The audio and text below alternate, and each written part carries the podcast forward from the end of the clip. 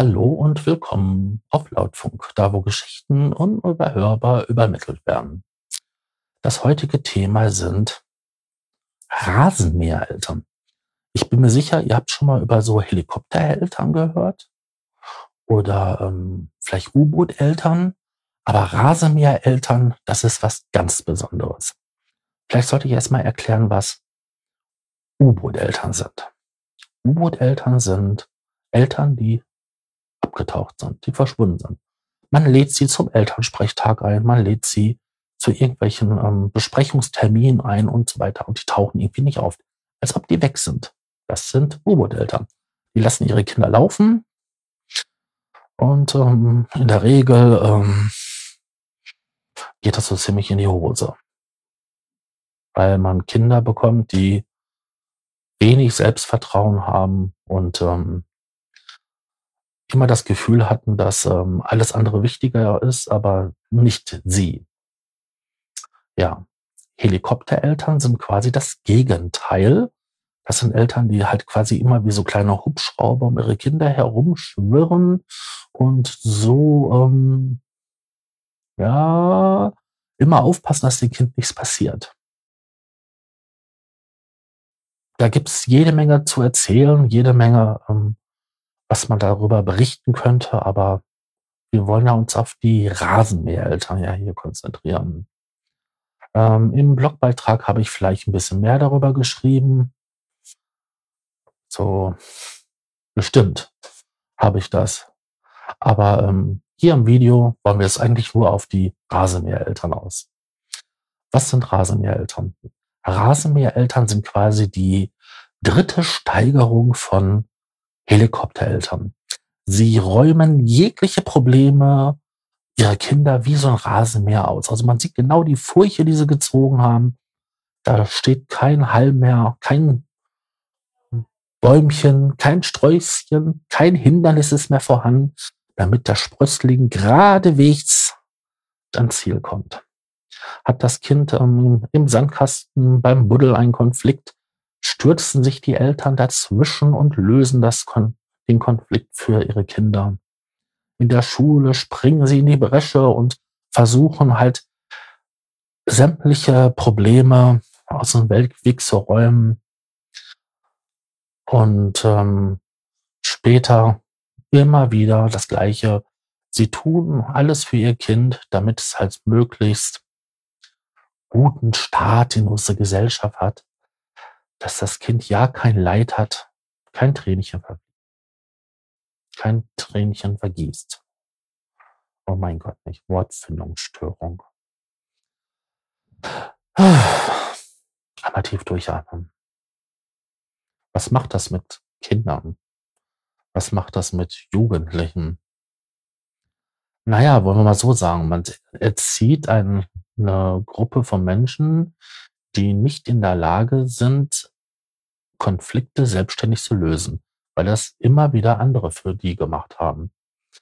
Ähm, wenn der kleine Tobias im Sandkasten sitzt und die Michelle ihnen das, die Förmchen klaut und er dann anfängt zu plären und das Dankeschön noch das Schüppchen über Köpfchen kriegt, dann weiß der nicht, was er machen soll und wie er darauf angemessen reagieren soll, bis Mama und Papa kommen. Die machen das dann. Wenn man in der Schule das dankbare Mobbingopfer ist, äh, müssen dann Mama und Papa hingehen und dann das, dieses Problem lösen. Und so wird man halt immer mehr und immer schlimmer das Mobbingopfer, weil man sich dann ja auch den Spott und den Scham der Hebe vor allen Dingen der anderen aussetzt, weil man ja nicht in der Lage ist, ähm, dieses Problem doch selbstständig zu lösen. Hätte man früher ges gesagt gehabt, halt, stopp, bis hierhin und nicht weiter, dann wäre das vielleicht nicht so eskaliert, wie es eskaliert ist. Und ähm, ja, man macht daraus im Endeffekt Berufsleute, die im Arbeitsleben stehen und nicht in der Lage sind, hm, wenn es Stress gibt mit den Vorgesetzten oder mit Arbeitskollegen, da für sich einen Lösungsweg zu finden, der angemessen ist. Also was soll das bedeuten? Ich kann natürlich hingehen, ähm, mir eine Kalaschnikow kaufen und das Problem damit lösen. Ich kann aber auch hingehen und versuchen, das Gespräch zu suchen mit denjenigen oder halt mit irgendeinem Vertreter und dann halt das versuchen, das Gespräch zu suchen mit denjenigen, ähm, so dass man halt erwachsen und kompetent vor allen Dingen auf dieses Problem äh, stößt und dieses Problem löst. Ähm, das sind alles Sachen, die wir ganz früh lernen. Je mehr wir mit anderen Menschen jeden Alters interagieren. Also wir lernen ja doch relativ schnell, dass ich mit einem Gleichaltrigen mehr machen kann, auch wenn es um Stress gibt, wie mit jemand, der älter ist und dadurch halt stärker ist. Oder ähm, anders gesagt, die Wahrscheinlichkeit, dass ich mir da halt ähm, eine Beule hole, größer ist, als wenn ich dann halt den gleichen Stress mit jemand hätte, der in mein Alter ist. Und da lernt man dann halt, wie wichtig das ist, das abzuschätzen, wie weit ich gehen kann, was ich mir erlauben kann, wie Reaktionen sind. Und je älter ich werde, umso feiner und ähm, ja, vielseitiger werden die Instrumente, die ich dann dafür zur Verfügung habe, um halt ähm, verbal, also mit Sprache, solche Probleme zu lösen, ohne dass es dann halt gewalttätig wird. Die Eltern tun damit echt den Kindern keinen Gefallen, weil sie total unselbstständig werden, was halt Konfliktbewältigung angeht. Und die haben dann später auch eine verdammt große, nee, eine verdammt niedrige Frusttoleranz, weil wenn ich anfange zu plären und ständig meine Eltern ankommen und fragen, ja, was hast du denn, Kevin, Justin, Jason? Dann, ja, dann weiß ich im Endeffekt, ähm, ich brauche nur einmal Mail zu machen, dann kommen meine Mama und Papa und die helfen mir dann. Wenn du dann 40 bist und ähm, das immer noch machst, ja, dann ähm, bist du ein verdammtes Weichei, weil du hast nie gelernt, ähm, ja, dein Mann zu stehen, deiner Frau zu stehen, ähm, für dich selbst einzustehen. Das hast du nie dann gelernt, weil immer andere für dich da waren und das ist, ich glaube, das ist auch so ein Punkt, der gehört zum Erwachsenwerden dazu. Das ist ein ganz wichtiger Punkt, wenn man erwachsen wird, dass man für sich selbst einsteht und ähm, seine Probleme, seine Konflikte selbst löst. Ob man das gut oder schlecht kann, das ist nicht die Frage. Es ist die Frage, ob man das überhaupt versucht und nicht immer darauf wartet, dass irgendjemand anderes rankommt aus seinen weißen Schimmel und ähm, mit goldener Rüstung und das Problem für einen löst, weil das passiert nicht. Sei denn, du hast eine gesetzliche Betreuung. Und die macht das auch nur so einem gewissen Rahmen, weil die versuchen dich ja auch zu verselbstständigen. Und ähm, diese Menschen haben es echt nicht einfach.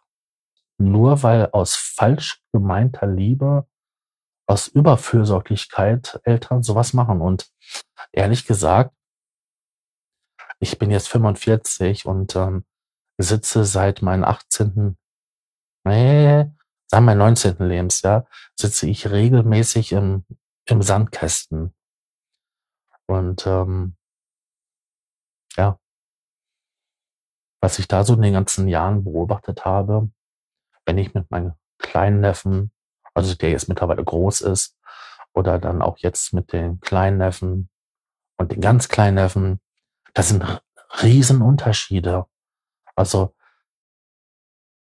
der große Neffe, da war das schon gewesen, dass sich das so angedeutet hat, Eltern sind übervorsichtig, Eltern passen extrem auf, was sie machen. Und heute ist das so extrem, dass meine Schwester gefragt wird, warum sie nicht hinter ihren zweijährigen Sohn hinterherläuft, wenn der drei Meter von ihr weg ist. Ich meine, meine Schwester hat das dritte Kind. Die hat die ganze Scheiße ein paar Mal hinter sich gehabt. Und die kann auf der Bank sitzen und einfach beobachten. Und die kann sich auch mit jemandem unterhalten und hat immer einen Blick da drauf. Natürlich passt auch der Bruder von ihm, der ja vier Jahre älter ist, sogar auf seinen kleinen Bruder auf. Der hat nämlich dann auch ein Auge da drauf. Also ich denke mal, heutzutage sollten den Eltern, ich weiß, ich bin kein Vater, ich war nur ein Pflegevater, ähm, etwas mehr Gelassenheit, weil das, was sie ihren Kindern für die Zukunft antun, das ist Kacke.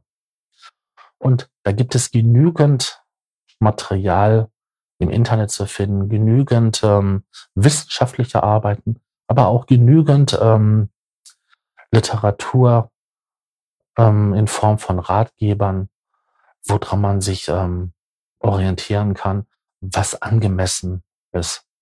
Und ich glaube auch, ähm, dass vielen Menschen einfach gar nicht bewusst ist, was sie da überhaupt tun. Und das einfach nur aus Liebe heraus tun. Aber das ist dann, tja, kann man das entschuldigen? Das ist jetzt die andere Frage. Wenn ich etwas aus Liebe falsch mache, ist es damit entschuldigt, dass es aus Liebe getan wurde? Ich kann ja auch einen anderen Menschen umbringen, weil ich einen anderen geliebt habe. Tja. Aber jetzt schweifen wir zu sehr ab, denn das wäre vielleicht ein Thema für eine Abschweifung, ein, ein Podcast-Format, was ich auch leider streiflich in letzter Zeit vernachlässigt habe. Ähm, den Link zu solchen Projekten und den vielen anderen Projekten findet ihr übrigens unten in der Videobeschreibung. Und ich würde mich freuen, wenn ich den einen oder anderen vielleicht als ähm, Gast oder als neuen Zuhörer bei einem von meinen Podcast-Produktionen gewinnen könnte. Ich hoffe, dass es in der nächsten Zeit jetzt ähm, wieder mehr Videos gibt und ähm, ja, wünsche euch einen schönen Morgen, Mittag, Abend oder eine gute Nacht. Je nachdem, wann ihr das Video seht. Tschüss.